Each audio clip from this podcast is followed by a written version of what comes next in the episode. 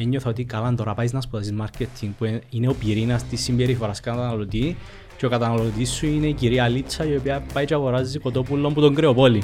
Μπορεί το marketing να είναι ανθρωποκεντρικό; Είναι πολλά ώρα τούτη ερώτηση επειδή κάνω την πάντα μάλλον να κάνω interview σε έναν άτομο στη hybrid. Το brand για μένα είναι το DNA. Είναι τα μάτια και τα αυτιά του καταναλωτή μέσα στον οργανισμό. Αλλά στην ουσία η μέλισσα δεν μπορεί να ευδοκιμήσει σε ένα περιβάλλον το οποίο είναι καλό, είναι τοξικό. Πόσο σημαντικό είναι να περιβάλλομαστε από άνθρωπους που ε, πιστεύουν σε εμάς, που μας οθούν να φτάσουμε το 10 μας; Rejection is redirection, είχε μου πει ένας φίλος μου.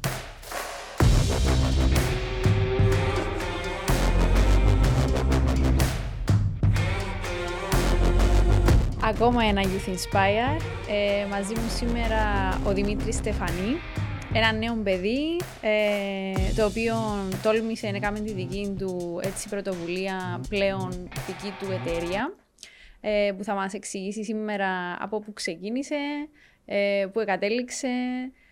Θα πάμε έτσι through όλο του το ταξίδι. Δημήτρη μου, καλώς όρισες. Καλώς σας βρήκα. Ευχαριστώ για την πρόσκληση. Εγώ ευχαριστώ που είσαι σήμερα εδώ.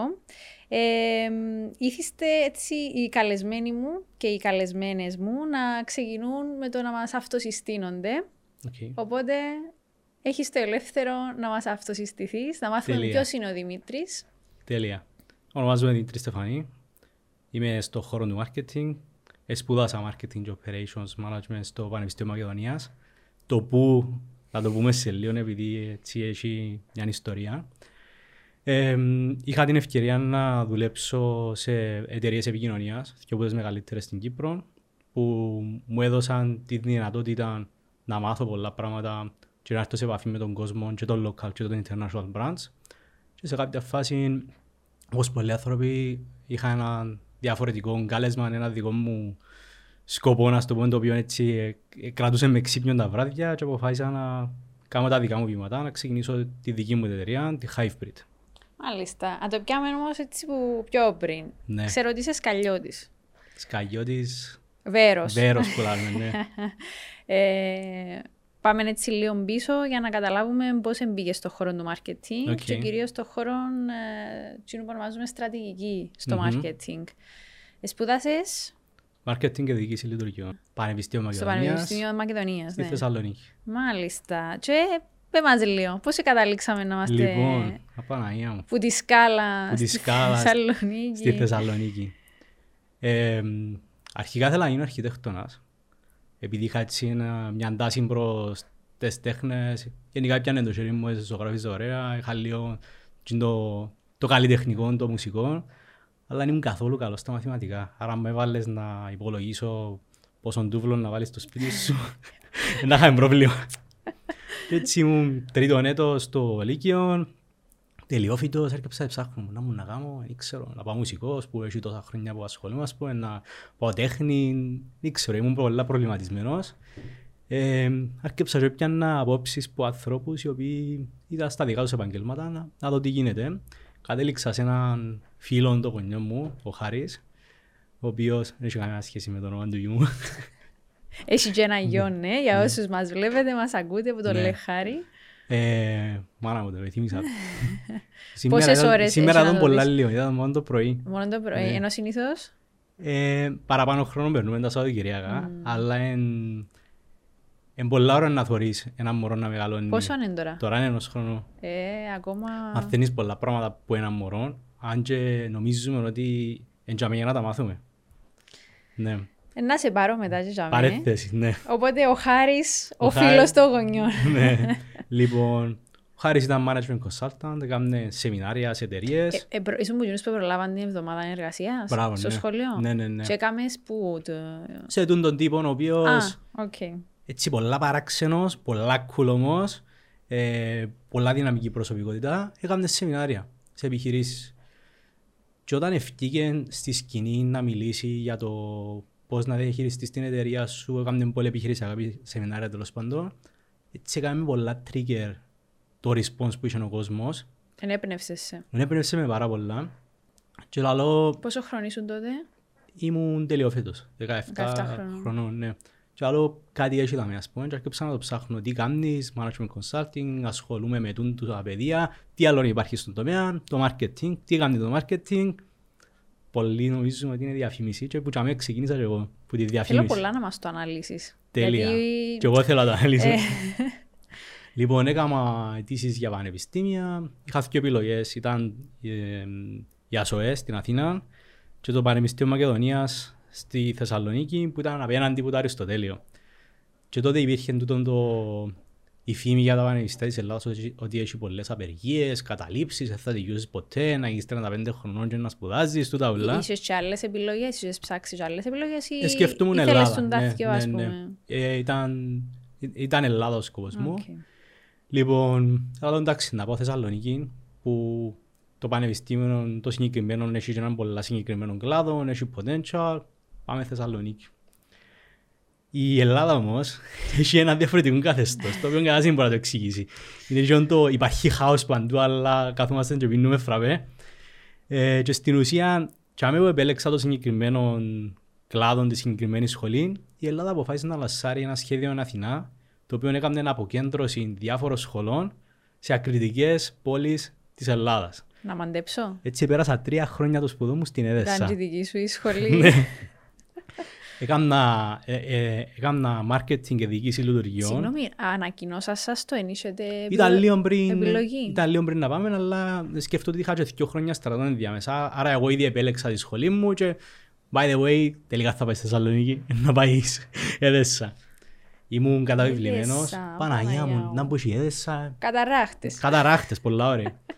Ε, έχω και μια παρουσίαση που καμιά φορά μπορεί να τύχει να κάνω και δείχνω μια φωτογραφία ενός κλαμπ στη Θεσσαλονίκη. Έτσι το σκεφτούμουν. Τελικά ήταν έτσι και δείχνω καταράχτη. Παρ' όλα αυτά τελικά ευκήκε μας πολλά καλή έδεσα. Επειδή ε, δημιουργήθηκε μια, ένας μικρό κόσμος, μια μικροκοινωνία από τους φοιτητές Ήταν καλή η σχολή σου; ήταν πολλά καλοί. Πολλά καλοί καθηγητές, οι οποίοι είναι διακεκριμένοι που international πανεπιστήμια γράφουν σε international magazines και είχαν πάρα πολλά καλή φήμη. Επίες Ε, τότε μόνος σου ή ίσως και κανένα φίλος σου; Μόνος μου. Ε, Είχε άλλο έναν Κυπρέο. Ήταν DJ. Ε, κράτησες επαφή με τους καθηγητές σου από τότε; Ναι, ναι, με κάποιους επικοινωνώ μέχρι σήμερα, επειδή ήταν τούτο το πιο πρόσωπο κεντρικό. Δηλαδή, ένα άλλο να είσαι σε μια σχολή που έχει 5.000 άτομα, και άλλο να είσαι σε ένα τμήμα στην Έδεσα που είναι 400 άτομα. Ε, στην ουσία, εγώ είμαι λίγο απογοητευμένος επειδή ένιωθα ότι καλά τώρα πάεις να σπουδάσεις marketing που είναι ο πυρήνας της συμπεριφοράς καταναλωτή και ο καταναλωτής σου είναι η κυρία Λίτσα η οποία πάει και αγοράζει κοτόπουλο που τον κρεοπόλει. Δεν έχει ούτε μόλ, ούτε τίποτε. Παρ' όλα αυτά για με είδες α- είδα άλλες συμπεριφορές. Είδα πώς συμπεριφέρονται οι μικροκοινωνίες, πώς αλληλεπιδρούν με έναν άλλο στοιχείο, π.χ. τους φοιτητές που μπαίνουν μες στην κοινωνία και πώς, πώς ενσωματώνονται και αρμονίζονται στην κοινωνία. Ήταν πάρα πολύ ενδιαφέρον.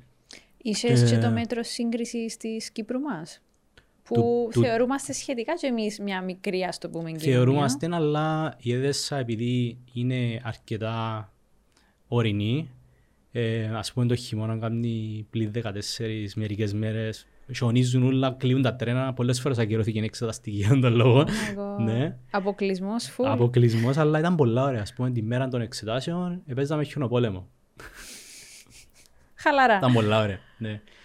Ε, ναι, ήταν, ήμασταν οι σούπερ ήρωες του, της έδεσας επειδή όλοι αγαπούσαν μας, να έρθουν οι φοιτητές πόψε στο δικό μας τον παράγειν το πράγμα. Περάσαμε πάρα πολλά ωραία. Και εδώ και μου και πολύ χρόνο να ασχοληθώ με τη σπουδή μου που νομίζω αν πήγαινα ε, με τα μυαλά που είχα μετά το στρατό να σπουδάσω στη Θεσσαλονίκη, μπορεί να ήμουν ακόμα στη Θεσσαλονίκη. Ε, ναι, εδώ και μου την ευκαιρία να ασχοληθώ με, τα, με τις σπουδές μου και λίγο παραπάνω. Δηλαδή, ήταν τα πρώτα βήματα του πώς εκμεταλλεύουμε το ίντερνετ για να δω τι άλλες ευκαιρίες υπάρχουν. Ε, και ήταν πολλά ενδιαφέρον. Και εσύ ως τον τελευταίο χρόνο πήγαμε πίσω στη Θεσσαλονίκη. Άρα ήταν δηλαδή, τον τελευταίο χρόνο των σπουδών μου, επειδή είναι τέσσερα Ναι. χρόνια οι σπουδές στην Ελλάδα, τον τέταρτο χρόνο πήγαμε πίσω στη Θεσσαλονίκη. εφία σας που την Ναι. είναι δεσσα. Και πήγαμε πίσω Ε, στο άρα έζησες πανεπιστήμιο. και τη Έτσι είχαμε Θεσσαλονίκη. ένα χρόνο στη Θεσσαλονίκη. Άρα που απέκτησες και το μέτρο σύγκρισης. Ήταν ένα πολλά ωραίο μέτρο σύγκρισης. Και να που ήταν η σούμα στο τέλος. Ε, δημιούργησε μου μια έντονη νοσταλγία για την Έδεσα, επειδή χτίσα πολλά έντονους συναισθηματικούς δεσμούς με τους ανθρώπους της Έδεσας, με το χώρο, με τη φύση του τα ούλα. Και παράλληλα ε, έχτισα και μια σχέση με τη Θεσσαλονίκη λόγω του ότι ε, προσπαθήσαμε να, πε, να πετύχουμε τη σχέση που είχαμε στην ΕΔΕΣΑ με τους ανθρώπους της Θεσσαλονίκης. Που φαντάζομαι ήταν ακόμα πιο δύσκολο. Ήταν ακόμα πιο δύσκολο. Ε, και ξεκινήσαμε ένα project τότε που ονομαζόταν Invisible Heroes. Ήταν η Θεσσαλονίκη του δεύτερου μνημονίου με τους άστεγους, με τον κόσμο ο οποίος ε, ήταν καταβεβλημένος σε κλειστά μαγαζιά, εθωρούσες, ενοικιάζεται παντού. Δημήτρη, βάλ' μας λίγο χρονικά Μμ, ε, 14. πότε σπουδάζες; Το 10 με το 14. 10-14, οκ. Ναι. Και... Περίμενε, είσαι γέννημα του Το 90. 90. Ναι, ναι. Α, έκαμε σε δύο χρόνια στρατό. Δύο χρόνια Οκ. στρατό, ναι. Θωρείς τώρα, εγώ θα τα υπολογίζα τούτα. Ναι, ναι. Ε, Δεν εγώ κάνω το- για αρχιτέκτονας. σκέφτομαι, σκέφτομαι γιατί λαλώ εγώ αφού και εγώ 10-14. Ναι. Ήσουν Ελλάδα; Όι, ήμουν Κύπρο εγώ. Οκ. Λοιπόν... Μάλιστα. Άρα, μ, τούτον ήρθε κάπως η ζωή σου. Ήταν έτσι Επήρε τον έναν δρόμο ωραίο της. journey, ναι. Ήταν ωραίο journey. Και τούτον ούλον βοήθησε σε πώς να, πέραν του να αποκτήσεις το πτυχίο σου στο marketing και τα λοιπά, πώς αν- να αντιμετωπίζει πλέον ο Δημήτρης το marketing δεδομένου του ότι καταλαβαίνω ότι που τότε ε, οι αισθητήρες σου ήταν ανοιχτοί μέσα σε μια μικρή κοινωνία, μέσα σε πιο μεγάλη κοινωνία, να αντιληφθείς και τους κανόνες της αγοράς. Ναι, ναι, ναι. Ε, όπως είπα και πριν, στην έδρεσα ήμασταν, ήμουν σε αναζήτηση αισθητηρίων για να μπορέσω να εξασκήσω εκείνα τα πράγματα που μάθαινα. Στη Θεσσαλονίκη υπήρχαν άπλετα τα, τα αισθητήρια από πολλούς ε, παράγοντες, αλλά δεν υπήρχε επαφή. Άρα, επειδή ευαρκούν να παίζω τίτσου και τάβλη ή σπάστραν ή οτιδήποτε παίζαν οι συμφίτητες μου, θέλω να κάνω κάτι, θέλω να κάνω ένα project και ένιωθα και εκείνη την έντονη την, την ε, ανάγκη να, να έρθω σε επαφή με τον κόσμο της Θεσσαλονίκης. Και ξεκινήσαμε με ένα φίλο μου το Αριστοτέλειο, το Invisible Heroes. Μάλιστα.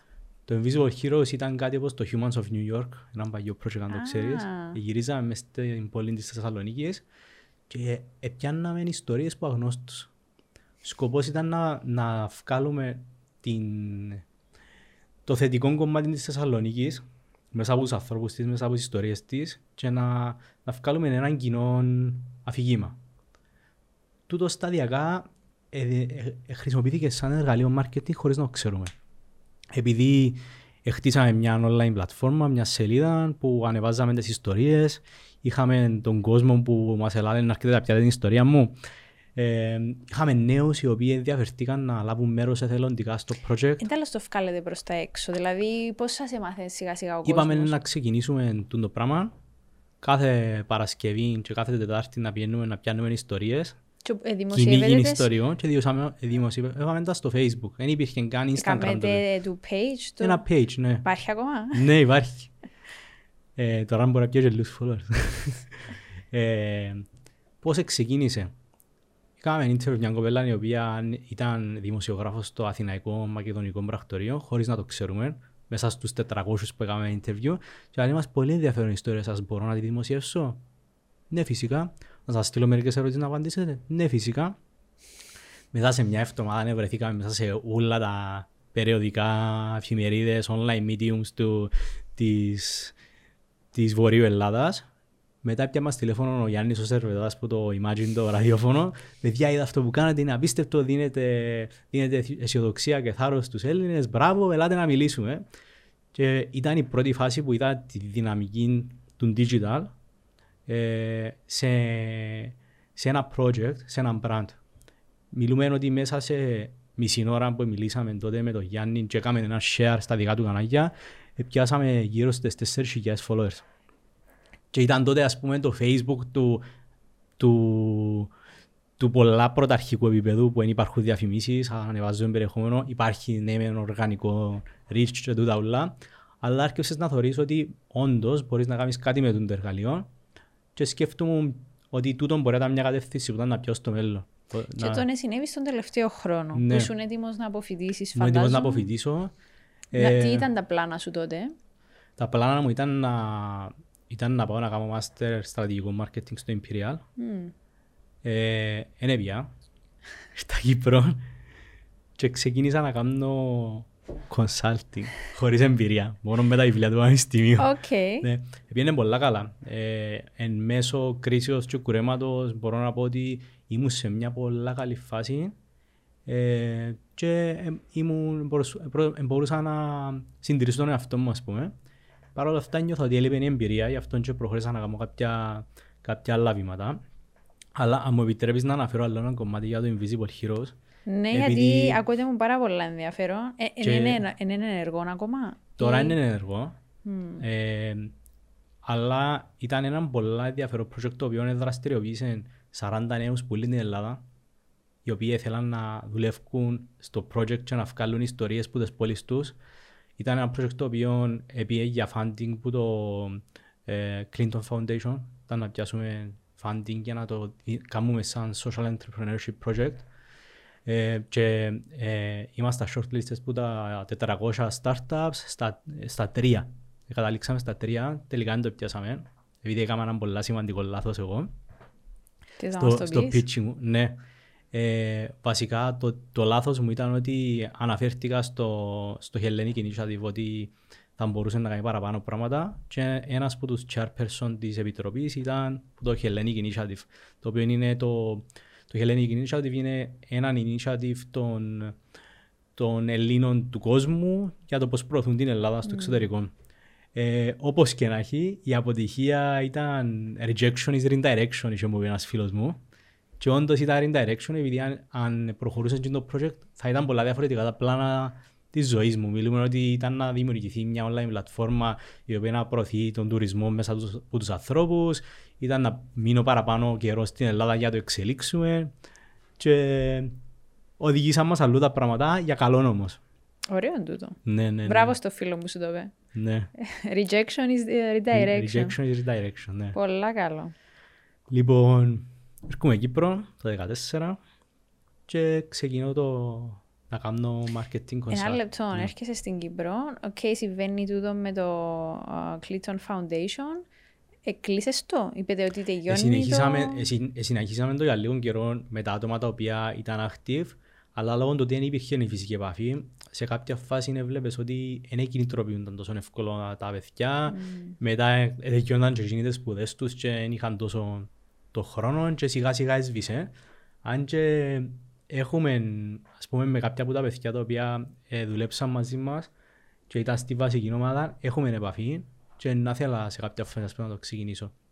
Επειδή είδαμε μέσα σε πολλά λίγο χρονικό διάστημα τι μπορείς να κάνεις μέσα από μια ιδέα. Και δεν ήταν μόνο ιδέα, ίσως να κάνεις και με τις ανθρώπινες ιστορίες που, εντάξει, ε, είναι και κομμάτι του δικού μου του podcast, το πιο σημαντικό, που, που Ναι. το θεωρώ πάντα το πιο σημαντικό προ- πράγμα σε έναν άνθρωπο. Η ιστορία που κουβαλά. Ναι, ναι. Και ε, μπορώ να σου κατονομάσω έναν προς έναν και τα 400 άτομα που σε κάνουν interview επειδή πραγματικά την ώρα που σου μιλούν ανοίγουν σου την ψυχή τους. Και ήταν, ήταν, ανοίξε μας ωραίες ευκαιρίες. Δηλαδή παρουσιάσαμε το project μας στο TEDx του Πανεπιστημίου.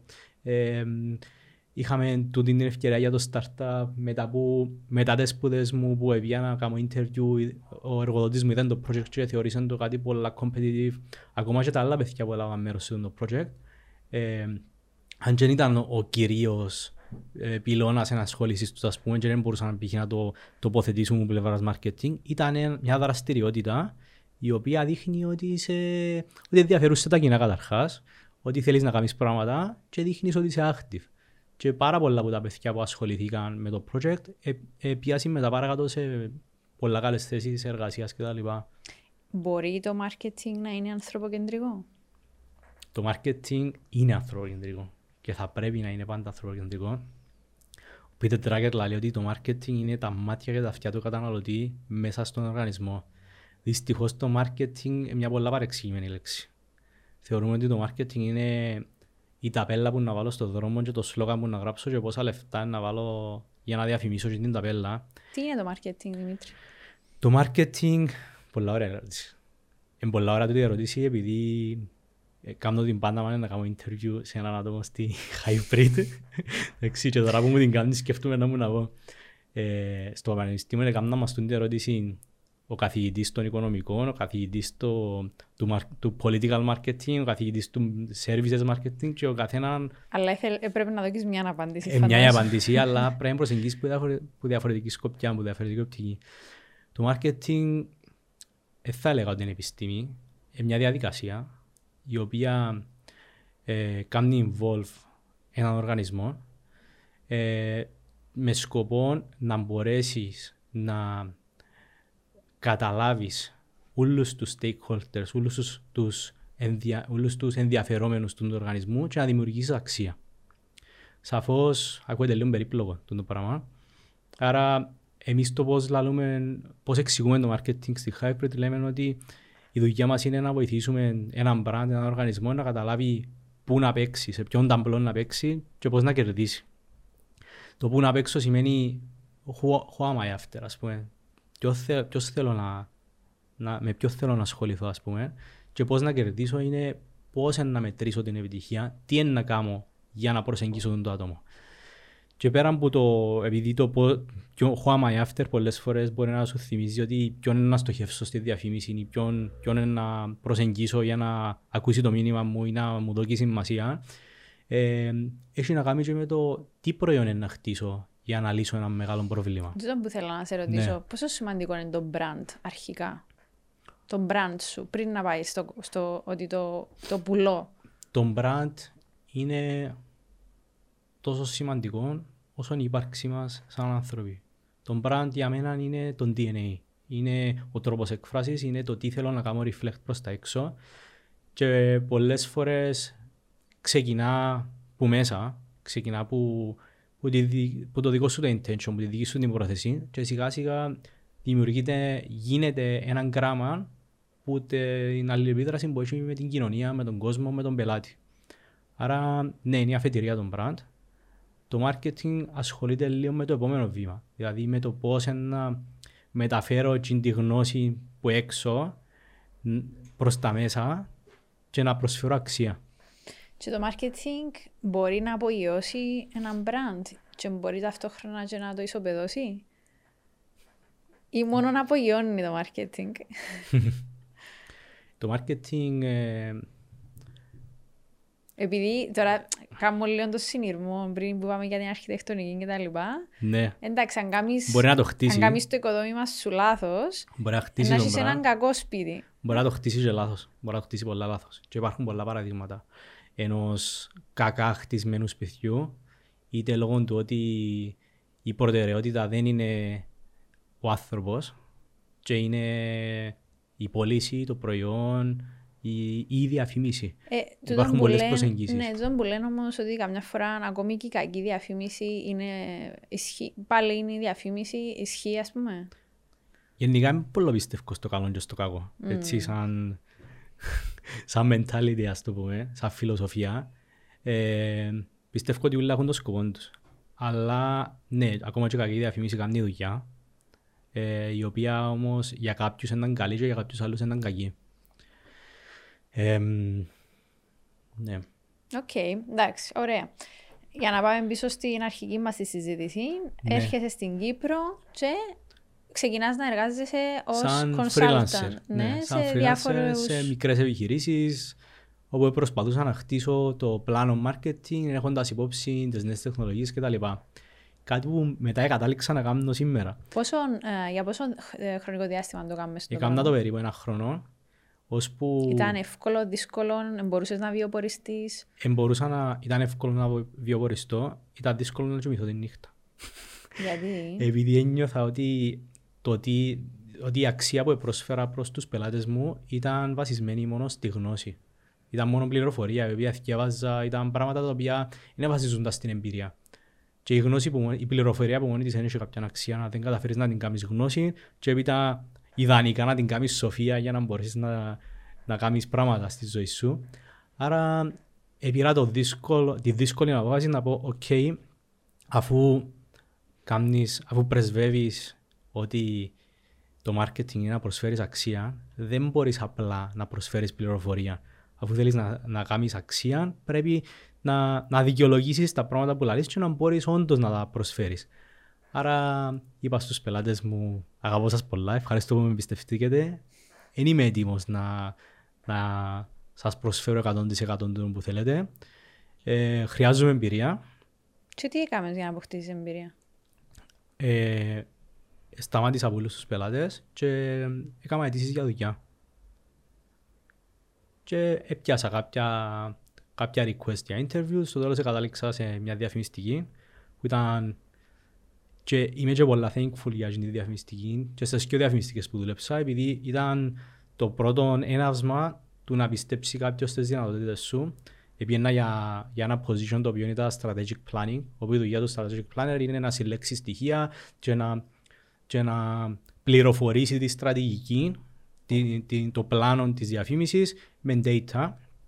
Τελικά δεν έκανα για τον ρόλο, είπα μου, επειδή είχα κάποιες, είχα κάποιες γνώσεις που, που τελικά νομίζω ότι δεν είχα και ανάλαβα ε, στη θέση του digital στο συγκεκριμένο, στη συγκεκριμένη εταιρεία. Ήταν ένα μεγάλο σχολείο μπορώ να πω και εταιρεία. Ήμουν στην Τέλεμα. Ήταν ένα πολύ μεγάλο σχολείο στην Τέλεμα που έμαθα πώς δουλεύουν international brands, πώς προσαρμόζονται international brands στην Κύπρο. Πολλές ευκαιρίες, πολλή γνώση λόγω του ότι είναι ένα global δίκτυο. Ε, πάρα πολλά πάρτι, πολλά δωρούθια από τους πελάτες, που τα μύτια. Ε, και μετά είχα μια δεύτερη ευκαιρία να δουλέψω σε μια άλλη διαφημιστική, στους partners, σαν υπεύθυνος του digital πλέον. Και άρπαξα την. Και πόσο, πόσο έμεινες στη μια εταιρεία και πόσο έμεινες. Έμεινα από ανάμιση χρόνο. Okay. Ήταν το μάστερ μου βασικά. Και εφόρτωσες το, το σακίδιο με εμπειρία; Ναι, πολλή εμπειρία, πολλή γνώση. Ε, τι να κάνω και τι να μην κάνω στη δική μου περίπτωση. Και προχώρησα, ναι, όπως είπαμε, σε μια δεύτερη εταιρεία και είχαμε πολλές ευκαιρίες, πιο managerial position πλέον, επειδή είχα να κάνω με ανθρώπους και όχι μόνο με, με το να κάνω execute tasks. Πόσο σημαντικό είναι στον τομέα σου το ότι επίστεψε κάποιος σε σένα; Δηλαδή, χρειάζεσαι τον μπουστάρισμα, ε, ίσως πέραν της εμπειρίας που σου έδωσαν οι θέσεις, το ότι επίστεψαν ε, ολόκληρη ομίλη, ας πούμε, σε σένα, φαντάζομαι είναι σημαντικό. Ήταν πάρα πολύ σημαντικό. Ε, ήταν που τα πιο σημαντικά. Σίγουρα κάποιος δεν μπορεί να πιστέψει κάτι με, με κενές υποσχέσεις, ούτε μπορεί να πιστέψει κάτι χωρίς να υπάρχει μια σπίθα, στο πούμε. Ε, θεωρώ ότι υπήρχαν κάποια δείγματα γραφής τα οποία μπορεί να δείξαν ότι υπάρχει potential για τον το άτομο. Γι' αυτό και, γι αυτό και αναφέρουμε πίσω στο Invisible Hero, το οποίο αν κάποιος πραγματικά ενδιαφέρεται να, να ξεχωρίσει, πρέπει να θεωρεί και λίγο πέρα από την προοπτική που, που του δίδεται. Ε, ήταν πολλά σημαντικό όμως και είχα πάρα πολλά καλές ευκαιρίες σε, και στις δύο εταιρείες αλλά κατάληξα σε μια φάση όπου δεν με εξυπηρετούσε η διαφήμιση. Ο χώρος της διαφήμισης, ο χώρος της επικοινωνίας. Τι ήθελες να κάνεις; Αγαπούσα το, άρεσκε μου, ήταν, ήταν comfort zone όμως για μένα επειδή έκανα, έξερα που έκανα, ήμουν, ήμουν πολλά καλός, εντάξει, αλλά δεν ήταν εκείνο που ακριβώς σπούδασα. Ήθελα, ήθελα να μπαίνω λίγο πιο βαθιά στη ψυχή του πελάτη και να μπορώ να καταλάβω όλες τις ανησυχίες, να μπορώ να, να, να αποσυμβολήσω τα προβλήματα και τα, και τα challenges και να δημιουργήσω λύσεις. Το οποίο είναι ένας ρόλος στο marketing που είναι λίγο πιο πίσω από τη διαφήμιση. Είναι ένα step πίσω. Έχει να κάνει με, με στρατηγικό σχεδιασμό, έχει να κάνει με πλάνο, έχει να κάνει με, με έρευνα, ε, και είπα ε, να το δοκιμάσω, να δοκιμάσω να κάνω το πράγμα και γεννήθηκε η Hivebreed. Hivebreed. Hive, Πάμε μελίσι, θρέμμα. Ναι, ήταν να, σε ρωτήσω, ήταν να σε ρωτήσω, έχει κάποια σημασία αν το ότι το ονομάσεις Hivebreed. ναι, ε, αρέσκουν πολλά οι μελισσές. Στην, που πήγα να ανοίξω λαρκασμό στην τράπεζα, λέω μου Hivebreed, ασχολείσαι τίποτα με μελισσές. Λέω τους ναι καλό. Δηλαδή, λέω τους φέρνω μελισσές από το εξωτερικό και κάνουν μέλι. Oh Τέλος πάντων.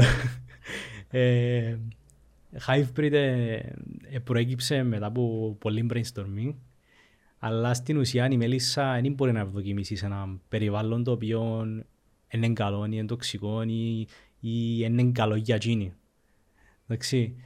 Ε, άρα ε, ο πρωταρχικός, η πρωταρχική βλέψη ήταν να καταφέρουμε να δημιουργήσουμε νέα προϊόντα, νέα, νέα values, νέα propositions μέσα στους οργανισμούς των πελατών, ούτως ώστε να είναι τόσο καλά που να μπορούν να μεγαλώσουν και να εξελιχθούν και να γίνουν κουλτούρα πέρα από τη διαφήμιση, πέρα από την επικοινωνία. Και έτσι, έτσι ξεκίνησε η, η κατεύθυνση της Hybrid, δηλαδή να μπορέσει να κάνει inject κάτι καινούριο μέσα στο υφιστάμενο brand για να μπορέσει να εξελιχθεί. Πότε ξεκίνησε; Ξεκινήσαμε τον ε, Νοέμβριο του 2017. Του 2017 Ναι. και έχουμε 2022. Ναι. Και πώς είναι τα Είμαστε πράγματα; μωρούιν ακόμα. Πώς είναι τα πράγματα από τότε μέχρι σήμερα; Ου, roller coaster. Έκαμετε Ένα- αρκετές κυψέλες. Έκαναμε πάρα πολλές κυψέλες. Ε, κάποιες μικρές, κάποιες λίγο πιο μεγάλες. Ε, αλλά ήταν, ένα, ήταν και εξακολουθεί να είναι ένα roller coaster ride. Επειδή όπως έκαναμε και την κουβέντα μας πριν, ε, πλέον εν και είσαι πλέον marketeer. Έχεις να διαχειριστείς και εσύ το, τη δική σου κυψέλη, η οποία έχει ανθρώπους, έχει ανθρώπους με ανάγκες, με απαιτήσεις, με challenges, με... Πόσο μεγάλη είναι η ομάδα τώρα; Τώρα είμαστε τέσσερα άτομα. Και Ε, ξεκίνησες ε, μόνος σου ή είσαι και ξεκίνησα κάποιον μόνος μου. partner που... Ω. Ναι, ξεκίνησα μόνος μου. Ε, και σταδιακά μεγάλωσε η ομάδα. Ε, ναι, Μεγάλη απόφαση να κάνεις κάτι δικός σου. μεγάλη. Ε, και Και πόσο χρόνο ήσουν το 17, ήμουν το 17, 27. 27 Ναι, χρονών. 27, ναι. Πόσο δύσκολο ήταν; Ε, εν ήταν, εν ήταν καθόλου δύσκολο.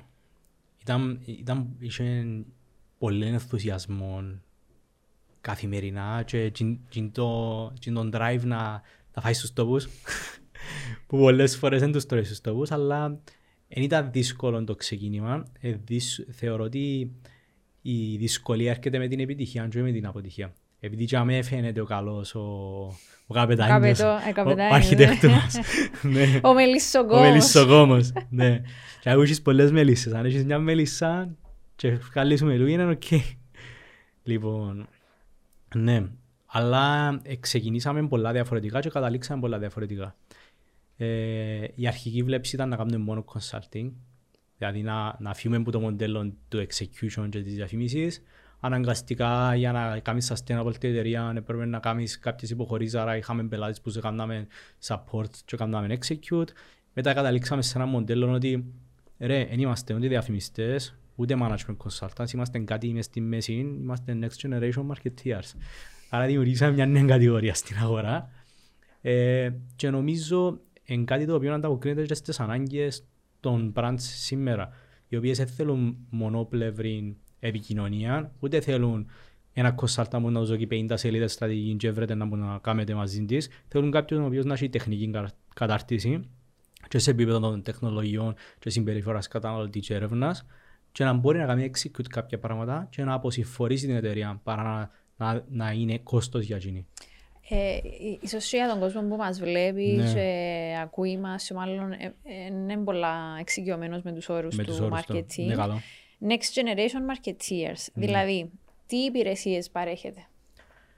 Τη σήμ- σήμερα το τι παρέχει η Hybrid είναι στρατηγικό σχεδιασμό, marketing Δηλαδή, έχω εγώ μία μικρή επιχείρηση ή μία εταιρεία τέλο πάντων. ή ένα οργανισμό. ή έναν οργανισμό. Ναι, Και έρχομαι σε σένα και σου λέω, Δημήτρη, Δημήτρη, έχουμε πρόβλημα. Η Δημήτρη θέλουμε να δεκαπλασιάσουμε μπορεί τις να μην πωλήσεις έχω μας. πρόβλημα, Ναι. μπορεί να θέλω απλά. Ναι.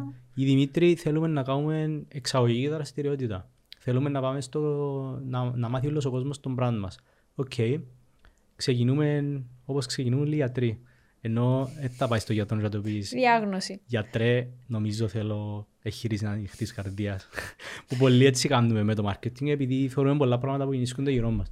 Ένα, μας, ένα, ένα δούμε γιατί μπορεί να χρειάζεται το πράγμα, να αναλύσουμε εσωτερικά, να αναλύσουμε τον πελάτη, να αναλύσουμε τα- τον ανταγωνισμό, να κάνουμε μετρήσιμες έρευνες, να, κάνουμε, να, να θέσουμε κάποια KPIs και στόχους και που για μένα να δημιουργηθεί ένα πλάνο το οποίο να ακολουθήσουμε για να πετύχουμε συγκεκριμένους στόχους.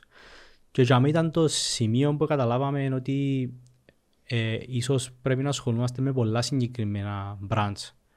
Ε, δηλαδή, ε, καταλήξαμε ότι η hybrid, το να, το να χτίσεις κυψέλες, δεν κάνει για έναν πολλά μεγάλο οργανισμό που ήδη έχει πολλά στημένα structures και δουλεύει σαν το Goliath. Η hybrid κάνει ίσως για brands όπως ο David, που είναι δεύτερα και τρίτα και visionaries και θέλουν να καινοτομήσουν και θέλουν είτε να κάνουν την Κύπρο μας γνωστή στο εξωτερικό είτε θέλουν να έρθουν από το εξωτερικό στην Κύπρο και, και visionaries και θέλουν να κάνουν πράγματα καινούργια. Μάλιστα, άρα ε, στοχοπροσωλώτησε εδώ πλέον. Ναι, προσυλλοθήκαμε και αμέ. Ε, σε μια εταιρεία που είναι πιο μεγάλη όμω να έρθει να σα προσεγγίσει, πλέον ε, να πει όχι ή ε, να το σκεφτεί, ε, να δει, ε, να το εξετάσει. Ε, πάντα εξετάζουμε όλες τις περιπτώσεις, ποτέ, ποτέ λαλούμε όχι σε κανέναν πελάτη εννοείται. Απλά με το, με το μοντέλο το οποίο δουλεύουμε και πιστεύουμε το μοντέλο που δουλεύουν πάρα πολλές νέες εταιρείες marketing, χρειάζεται να είσαι λίγο open-minded προς την προσέγγιση. Είτε τούτο ότι να υπάρχει το περιθώριο test and learn, ξέρω, να ελέγξουμε κάτι, να δουλεύει και μετά να μάθουμε και να προσαρμόσουμε, είτε ότι κάποια πράγματα να δουλέψουν και κάποια θα δουλέψουν, που είναι και τούτο το mentality του, των νέων τεχνολογιών και, και των δυνατοτήτων που έχουμε στη σήμερα ημέρα. Μάλιστα. Ε, okay. Οπότε πλέον μιλούμε για μια εταιρεία η οποία αισθάθηκε στα βόθια της, προχωρά. Mm-hmm. Ε, οι στόχοι οι επόμενοι; Πρώτη μέρα τώρα. Της hybrid, βέβαια. Της hybrid. Ε, τώρα είμαστε σε μια φάση όπου προσπαθούμε να, να προσφέρουμε impact και local impact με, μέσω του marketing αλλά το δεν περιέχει στήριξη και, της, και το industry σε, μέσα από τον τρόπο που δουλεύουμε αλλά και στήριξη των επιχειρήσεων. Πραγματικά πιστεύω ότι όλες ότι πιστεύω ότι το marketing μπορεί να κάνει πολλά ωραία πράγματα. Και σε πορεία χαραξής πολιτικής και σε στρατηγικό σχεδιασμό.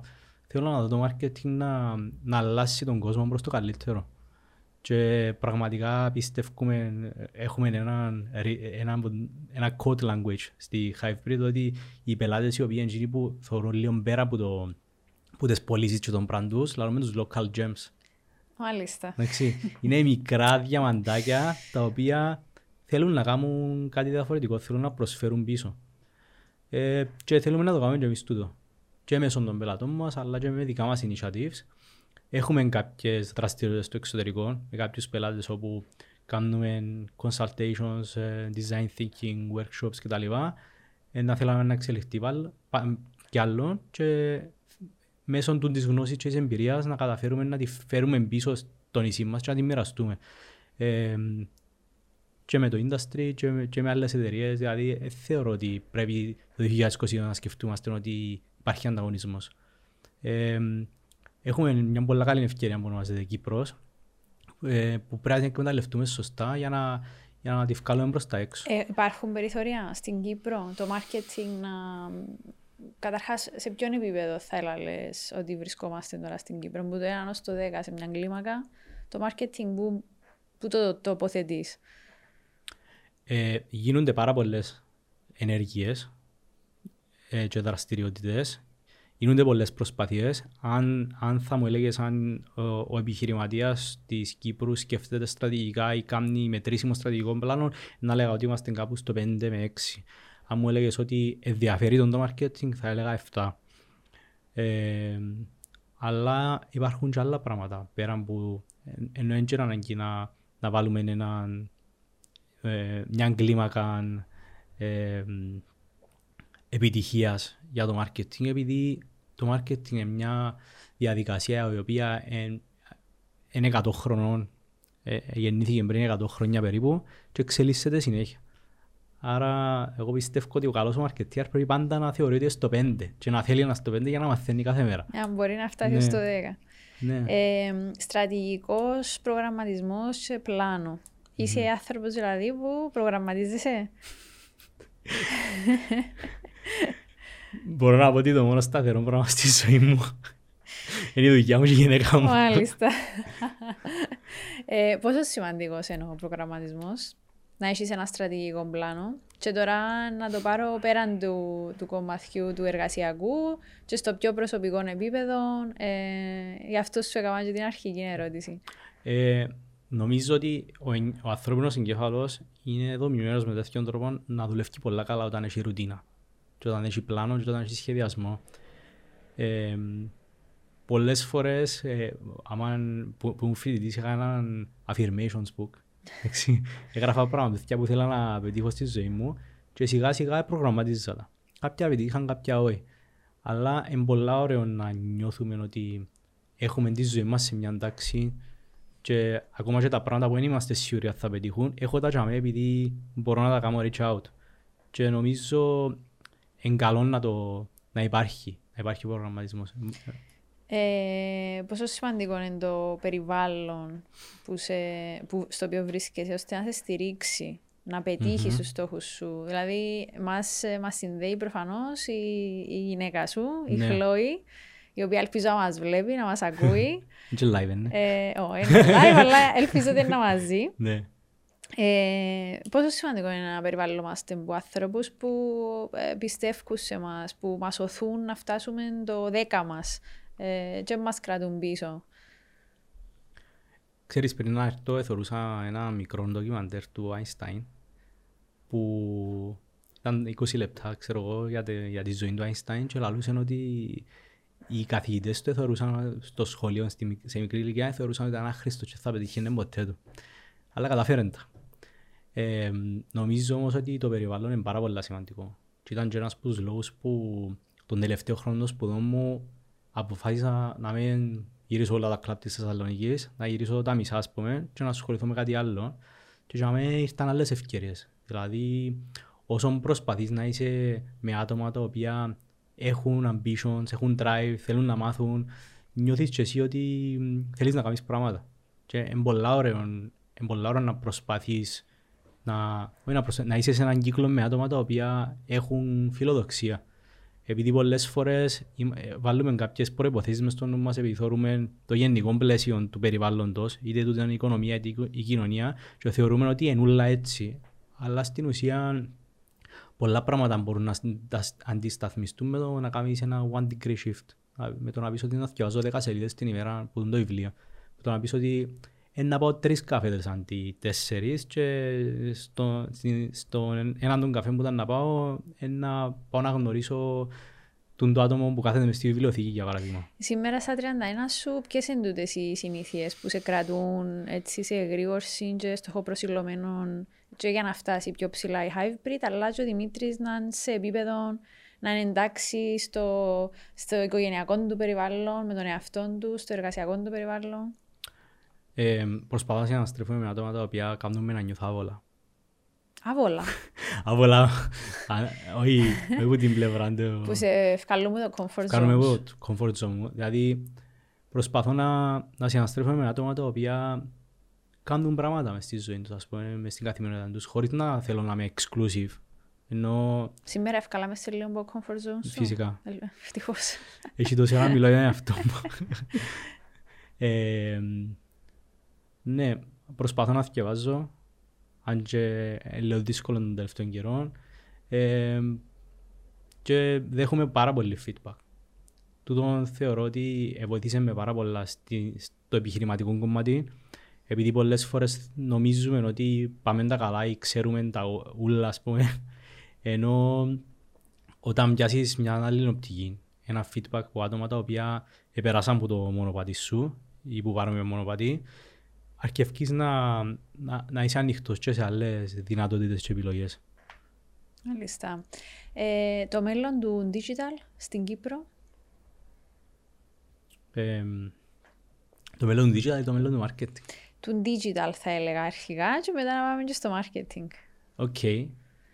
Εντάξει, το digital για μας είναι μια πλατφόρμα, ένα εργαλείο αν θέλουμε να το πάρουμε... Ρωτώ σε, ναι. γιατί, ναι. sorry που σε συγχύζω, αλλά ε, για να...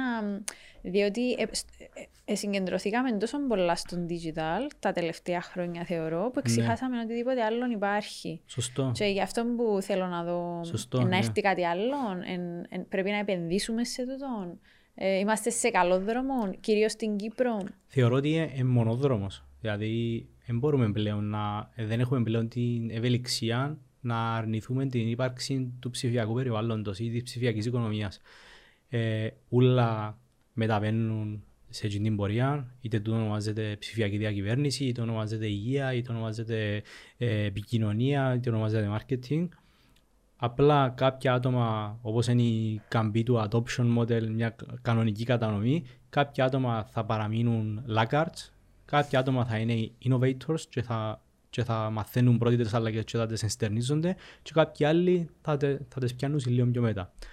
Ε, έχουμε μια μικρή καθυστέρηση θεωρώ στον τομέα, στο δικό μου τον τομέα του marketing λόγω του, του ότι είμαστε ένα νησί και δέχεται επιρροές από διάφορα πράγματα. Παρ' όλα αυτά, ε, δεν μπορούμε να αρνηθούμε την, υπά, την ύπαρξη του digital. Και το μέλλον του marketing; για την Κύπρο ή για τον κόσμο. Ε, εντάξει, για την Κύπρο αρχικά, αλλά γνωρίζοντας το ότι θέλεις να επεκταθείς και τα λοιπά, σίγουρα και για τον κόσμο. Διότι δεν είσαστε μια εταιρεία που μείνει μες στα στεγανά της Κύπρου, άρα. Ναι. Θεωρώ ότι το μέλλον του marketing για την Κύπρο θα είναι. Θα ήθελα, θα ήθελα να έχει ένα πιο καταλητικό ρόλο στο, προς την κοινωνία και προς την οικονομία.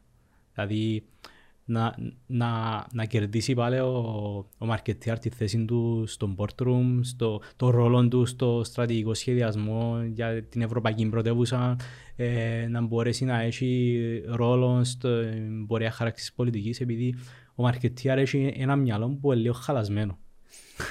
είναι λίγο αναλυτικό και λίγο creative και δεν σταματά ποτέ να δουλεύει και συνέχεια ε, προσπαθεί να βρει εναλλακτικές, να βρει shortcuts, να δημιουργήσει νέα μονοπάτια. Άρα, γιατί να μην καταφέρουμε να, να έχουμε τούτο το πλεονέκτημα σε, διάφορες, ε, σε διάφορα σημεία της καθημερινότητας μας. Το... Ανέφερες μου το και πριν, και επειδή είναι ένας τομέας που με ενδιαφέρει mm-hmm. για μένα, ε, marketing και πολιτική. Δεν mm. είμαι ο κατάλληλος να μιλήσει για πολιτική. Ε, ε, θέλω να μιλήσουμε για πολιτική, θέλω Κα, όμως να καθόλου, δούμε βασικά. το περιθώριο και τι, τις ε, ευκαιρίες που υπάρχουν στην πολιτική, ούτως ώστε το marketing και να την ενισχύσει και να ενισχυθεί ταυτόχρονα. Ναι. Ε, ε, νομίζω το marketing μπορεί να, μπορεί να προωθήσει τον εκδημοκρατισμό της, της ανοιχτής δημόσιας σφαίρας.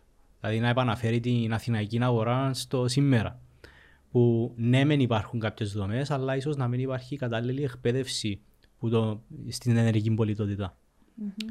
Άρα με το να καταφέρουμε να πρώτα να πληροφορήσουμε σωστά και μετά να αναγούμε την ενεργική πολιτότητα σε κουλτούρα, ίσως να ενεργοποιήσουμε παραπάνω τη συμμετοχικότητα και, να, και παράλληλα να δημιουργηθούν διάφορες ε, τυχές επικοινωνίας. Ε, ε, να είναι ας πούμε two-way communication. Ε, θα έβλεπες τη Hive να ασχολείται με το κομμάτι τα επόμενα χρόνια, τα επόμενα δέκα. πολιτική.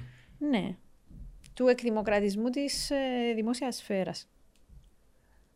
Ε, ναι, χωρίς να βάλαμε όμως τα πέλες. Ναι. Δηλαδή θα, θα, θα μας ενδιέφερε να ασχοληθούμε με κάτι το οποίο κάνει καλό προσφέρει στο κοινό καλό. Μάλιστα. Ναι.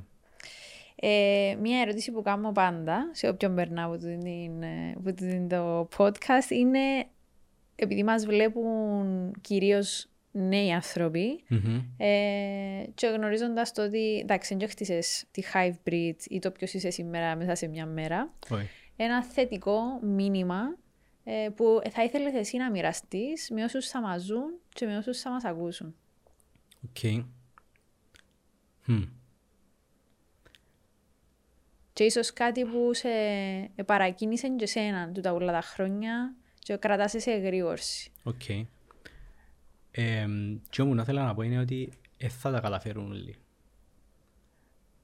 Και δεν θα καταφέρουν όλοι να κάνουν κάτι διαφορετικό. Χωρίς να θέλω να πω ότι έκανα εγώ κάτι διαφορετικό. Ενώ έχει πάρα πολύ κόσμο που έχει δίκαιο στο δική του εταιρεία και προσπαθεί το να έξω και κάνει πολλά καλή δουλειά.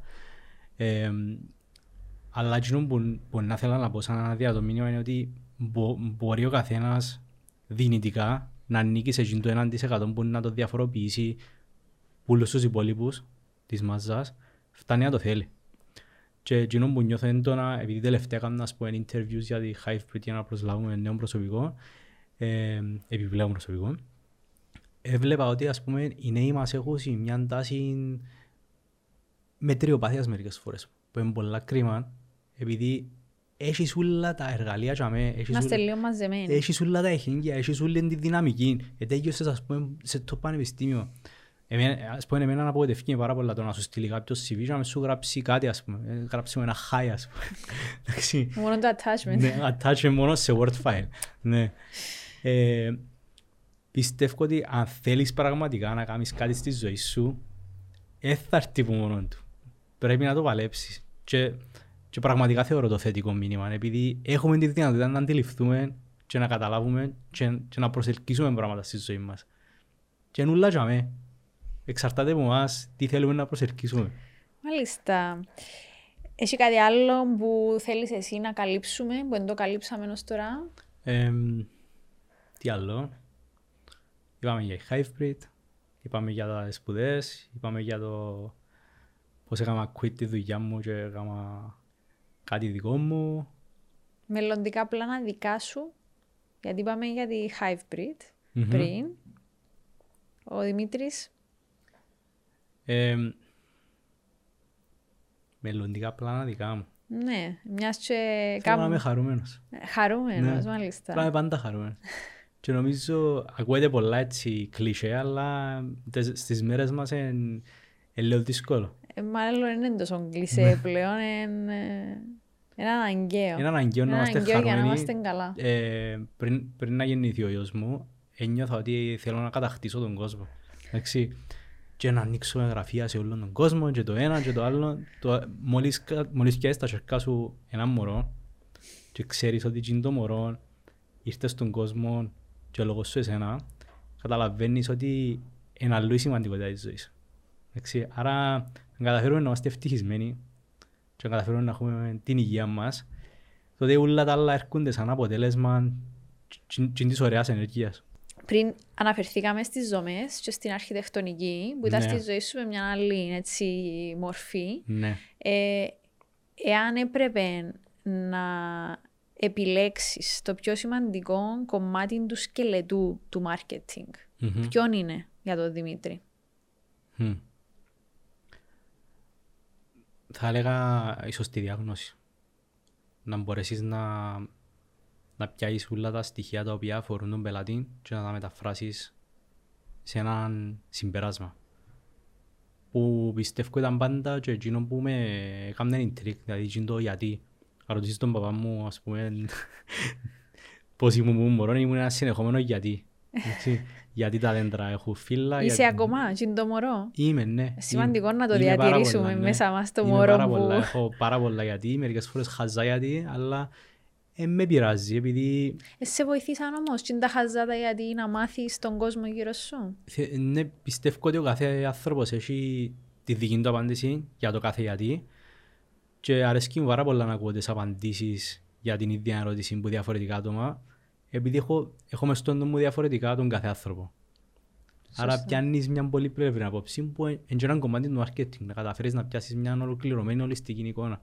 Είσαι έτοιμος να απαντήσεις τα γιατί του χαρί, του μωρού σου; Πολλά έτοιμος. λοιπόν, Δημήτρη μου, εγώ δεν έχω να σου κάνω άλλες ερωτήσεις. Ξέρω εσύ αν θέλεις να μας πεις κάτι άλλο, κάτι τελευταίο. Ε, νομίζω ήταν, ήταν μια πολλά ωραία κουβέντα. Ευχαριστώ πάρα πολλά για την πρόσκληση. Εγώ ευχαριστώ πάρα πολλά. Μάθαμε αρκετά πράγματα και για σένα και για τη Hivebreed αλλά και για το marketing γενικότερα και το σπάζει σήμερα και έναν ταμπού του ότι θεωρούμε το marketing ε, πολλά ε, στοχευμένο σε μαθηματικούς όρους. Μμ. Σήμερα έδωσες μας την ανθρωποκεντρική του την προσέγγιση και χαίρομαι που κάναμε την κουβέντα. Τέλεια. Ευχαριστώ πάρα πολλά. Εγώ ευχαριστώ. Την αγάπη μου στη Χλόη Καλό. και στο Χάρη. Εννοείται. Ε, ακόμα μια φορά ευχαριστώ. Καλή συνέχεια να πετύχεις όλα όσα θέλεις. Να είναι καλά η οικογένεια σου, να πολλαπλασιαστείτε σύντομα, εάν επιθυμείτε. Και εμείς θα τα πούμε στο επόμενο Youth Inspire.